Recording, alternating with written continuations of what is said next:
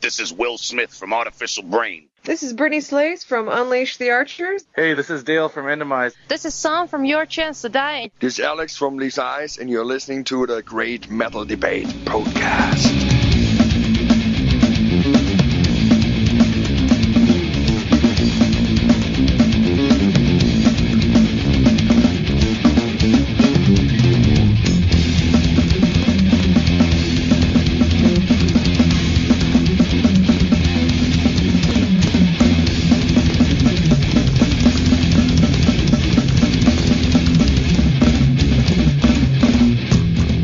Metal fans. This is Thog. I'm coming to you from Nashville, Tennessee, where today things are getting brutal in the Music City.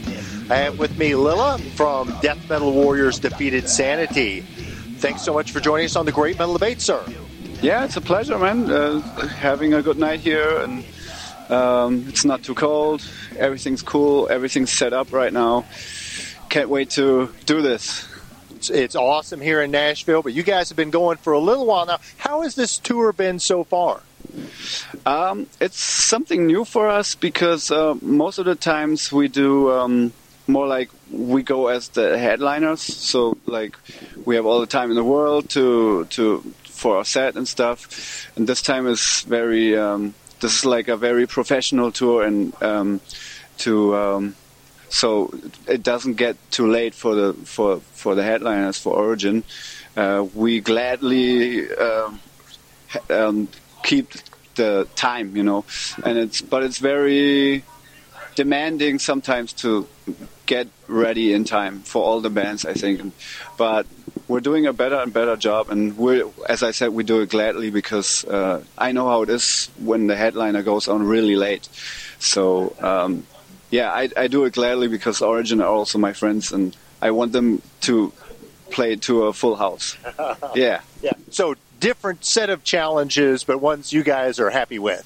Yeah, totally. It's it's a new thing, and um, there's always a great turnout. You know, like with a band like Origin, you can always be uh, sure, even if it's a Monday somewhere, there's um, around 100 people or something, that's of course very good. That doesn't always happen when you're out on your own and we're on a Wednesday evening, so you know that that can have an effect. Now, this is you guys are on the 2017 Bloodletting tour.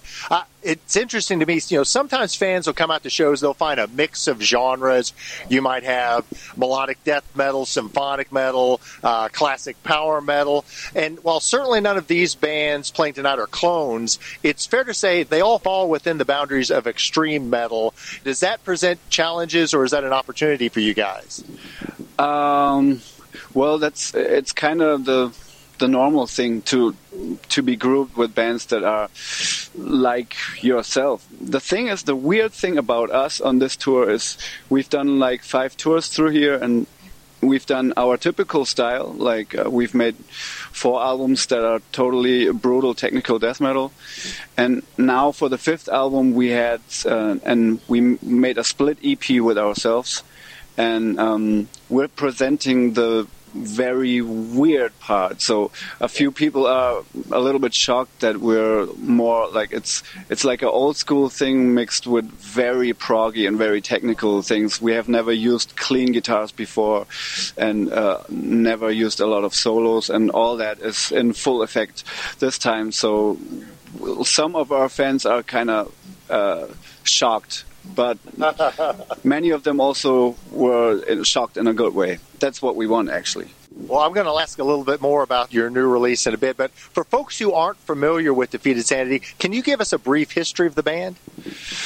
Uh, yeah. Well, uh, we started uh, about 1994. And um, I think the weirdest and maybe coolest thing about it is that um, my dad and I started this band as a project, and um, we tried all different kinds of metal, like um, extreme metal, I guess, and uh, and then at some point we just decided that the the, the brutal, like the straightforward brutal death metal would be what we were most fascinated by. Then yeah, as I said, four more or less typical brutal death metal albums, and now the the the new one, the most recent one, is kind of an experiment, which just goes a little bit back to our roots because we have always experimented with jazz, progressive, hardcore, classical, all this kind of stuff. Well, let's talk a little about that split release that uh, you put out just last year. So, what what was the thought process? What led you all to do that? To, to have that mix of uh, the the newer and the older?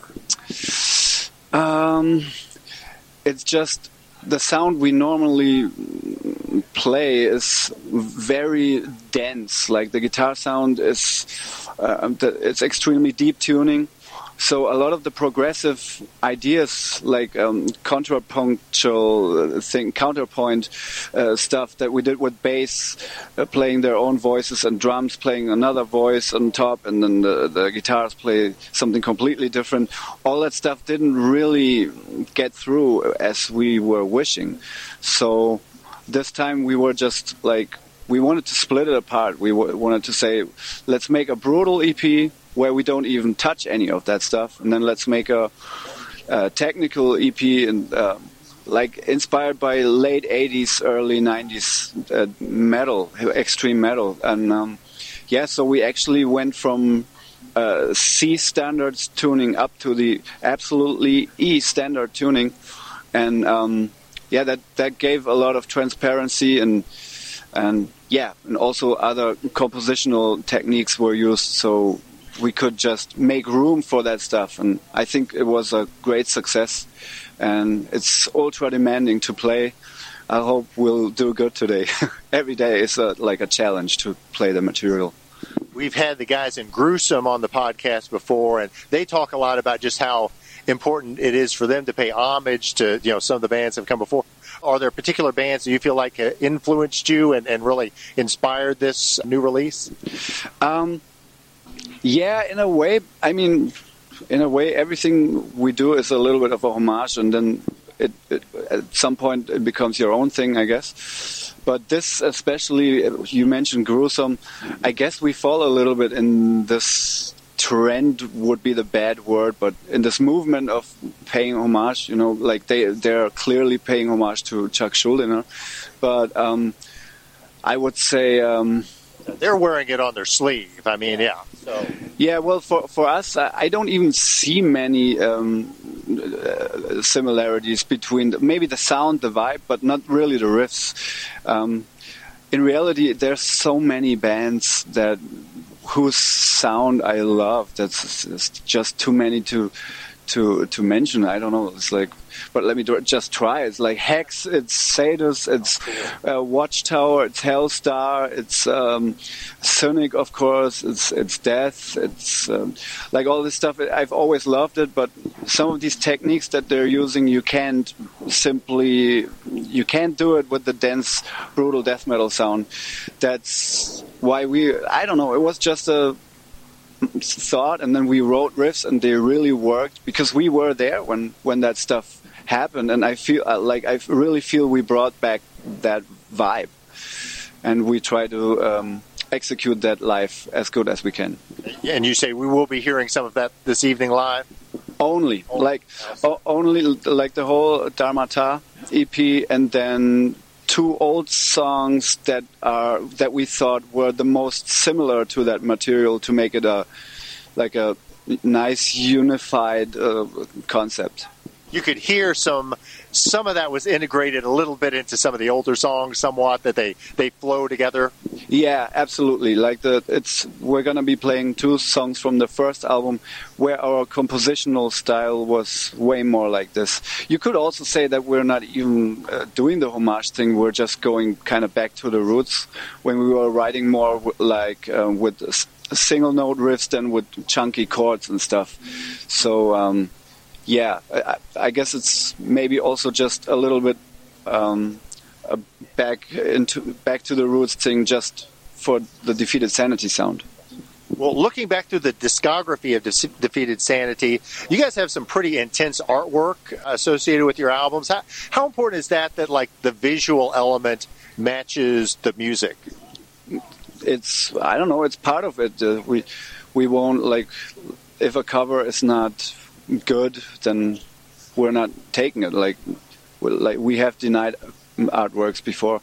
I don't know. It's um, it just has to be a package, you know. It's not like back in the in the 60s or whatever. The like the Beatles just released singles and th- there wasn't even like albums, I guess, and it wasn't even so important. But now it it everybody knows it's it's an important thing to to sell the the whole thing, but not only to sell, just to to be to look upon it and be proud of it. Yeah.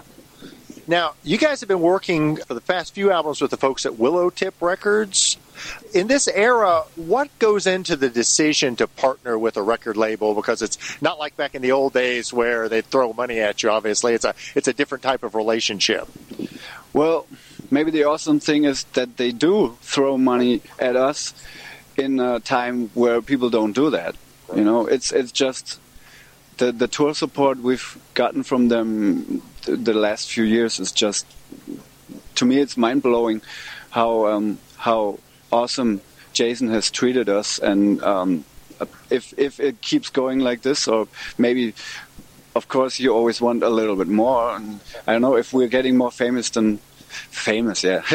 If we're getting more well known maybe the, the, the standards will even go up but yeah he's been awesome to us Willowtip has been awesome to us and we'll, we'll gladly work on that second album that we're supposed to do with them and maybe for more if the new offer comes yeah So that's that's a strong relationship. Not some bands don't have that type of relationship, so that's amazing and, and awesome to hear that you've got that kind of partnership. Well, I think our band is a very we're full of um, very diplomatic characters. Like we're not very uh, lightheaded. Like you know, like I don't know, we don't have that temperament of like, hey, you uh, fucked us on this, and you know, we we we ask ourselves, okay, why he did, did do that? Okay, we try like to see it from the business thing and see it from a yeah, from a reasonable like. I, I like to think with reason, and so far everything just has been going great. Good to see that that part of it has been working because that the business part is important to you. So, beginning to wrap up with you tonight, what are the band's plans for the remainder of 2017, and when can fans expect to hear new material from the band?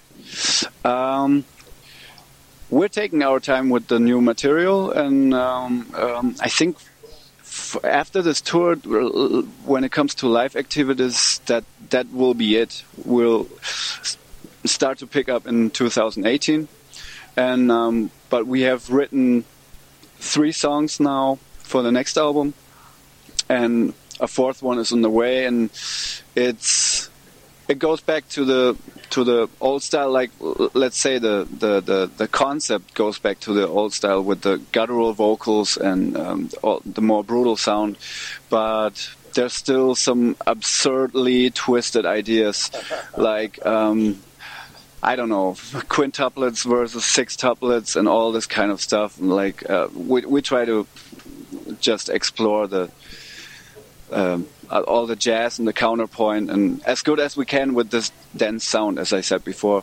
Uh, but like people that don't like what we do with dharmata they might be back on the train when we hit the new album. Sounds like you're you're not staying in the same vein exactly, but but also you're not going to throw them too many twists on this one. yeah i guess well i don't i don't know. Um, it's I, no it, it's pretty safe to say that people will like this a lot more. Again the, the people that didn't like our little excursion on the last album Well, finally, how can fans learn more about Defeated Sanity, and where can they go to purchase music and merchandise from the band?